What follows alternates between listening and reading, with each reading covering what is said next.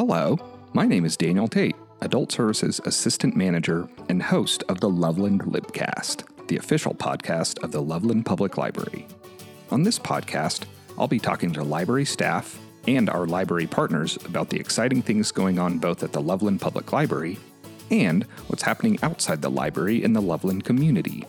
I hope you find these conversations enjoyable and informative, and that they help you feel more engaged and connected with your community.